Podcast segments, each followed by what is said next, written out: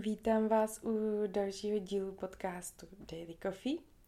Dneska jsem si pro vás připravila novou knížku od mé nejoblíbenější české spisovatelky, od Petry Soukupové. A knížka se jmenuje Věci, na které nastal čas. Vydá ji nakladatelství Host 25. listopadu. Tak jo, já se pustím do čtení a vy si užijte ukázku. První část. Výstup na lisou. Alice si zapne další bundu a podívá se na sebe do zrcadla v kabince. Zamračí se. Tak to teda rozhodně ne. Tahle, stejně jako všechny ostatní funkční bundy, se jí nelíbí. Jsou dlouhý a jakoby moc upnutý. Připadá si v ní bachratá a nehezká a zrovna na tenhle víkend chce být hezká a sexy. A tak si chce koupit bundu, kterou si sice může vzít teď o víkendu na výlet, ale hlavně by ji pak chtěla normálně nosit celý podzim. A tuhle by určitě nenosila. Je moc sportovní a prostě se v ní necítí. A stojí tři tisíce, což by Alice za bundu klidně dala, ale ne za nějakou, kterou si vezme na jednu túru. Sundá a odloží k dalším třem, které už vyzkoušela.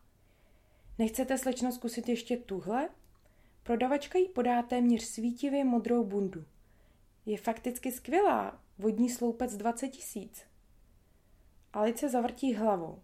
Strašná barva, pomyslí si, ale nahlas jenom poděkuje. A co je to asi vodní sloupec?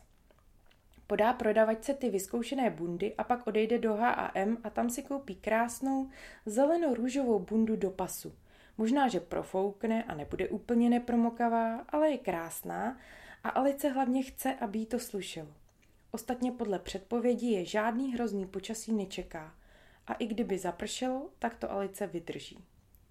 Ano, když se na sebe v pátek odpoledne před odchodem z bytu podívá, je spokojená. S oblečením rozhodně. Možná by měla zhubnout trochu přes břicho. Ke konci léta už to pustila. Ale právě v téhle bundě to není vidět. Ostatně není to zas tak hrozný. Spíš by měla asi cvičit. No ale to jí nebaví. A navíc teď vlastně sportovat jede. Zřejmě to bude sportovní výkon. Alice byla jednou jako dítě na ještědu a matně si vzpomíná, že to bylo docela namáhavý.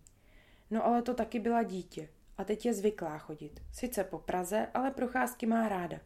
A někdy jde do školy pěšky, což je skoro hodina.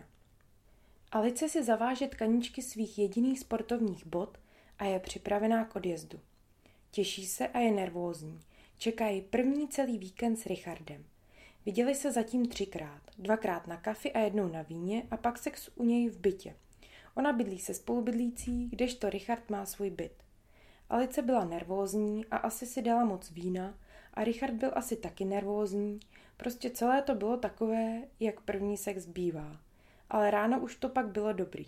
Ale byl všední den, Alice musela do školy a Richard do práce. A tak si nemohli poležet a tak. Ale teď mají před sebou celý dva dny. Jedou do Beskyt, kde zítra vystoupají na Lisou horu a v neděli ještě udělají jednu túru.